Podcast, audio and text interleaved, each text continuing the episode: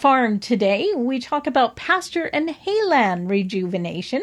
Joining me on the program to talk about this is Range Management Extension Specialist Kelly Cochran. And Kelly, let's start with the basics. And what is pasture and hayland rejuvenation, and when should a producer actually be considering this?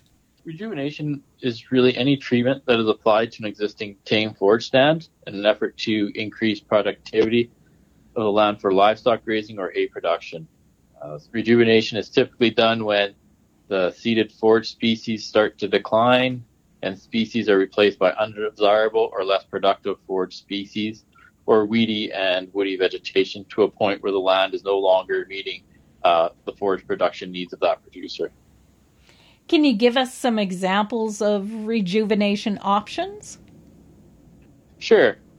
But I think it's important to note first that in order to determine uh, whether rejuvenation option is right for you, um, you should uh, first assess the condition of your pasture or hayland to determine if rejuvenation is required, and if it is, what options are most applicable to your management goals.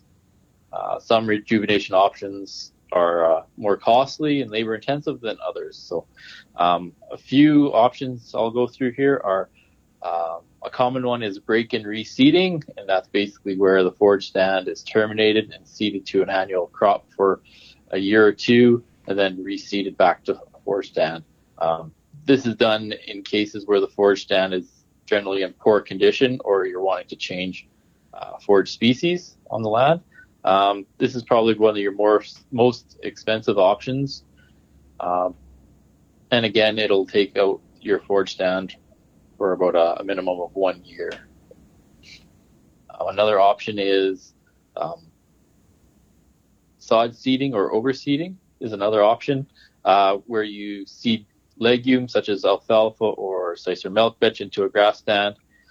Uh, seed can be added mechanically with a drill seeder or disc opener or broadcast on the ground. The idea is that the legumes will provide additional forage production to the grass, to the grass stand, and the legumes will also provide some nitrogen to the soil, which can also decrease the need for additional nitrogen fertilizer. Um, again, uh, fertilization is also an option. Uh, this should be done based on the results of a soil test, so you know exactly what and how much uh, nutrients to apply on the on the land. And the goal here is basically to improve the forage yield and quality of the existing forage species. Um, winter grazing can also be a low cost option to help manage and maintain fertility levels in a field through the distribution of uh, livestock waste. Uh, methods include bale grazing or stockpile grazing. And then overall, pasture management is generally the easiest and most cost effective.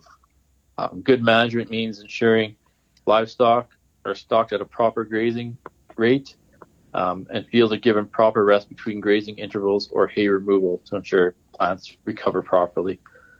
Two or more options may be required depending on your operation.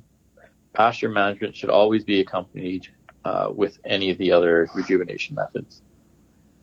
Kelly, if producers are looking for more information on forage rejuvenation methods, where can they go? What do they need to do?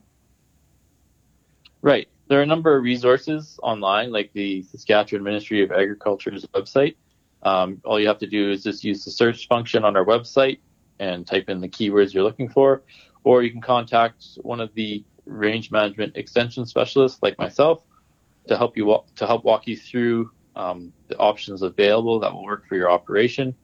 I guess another thing to remember if looking at reseeding options, contact your seed supplier sooner than later, as there could be some supply delays or shortages. I've been talking with Kelly Cochran. Kelly is a range management extension specialist with the Ministry of Agriculture. For Golden West, I'm Glendalee Allen Vossler.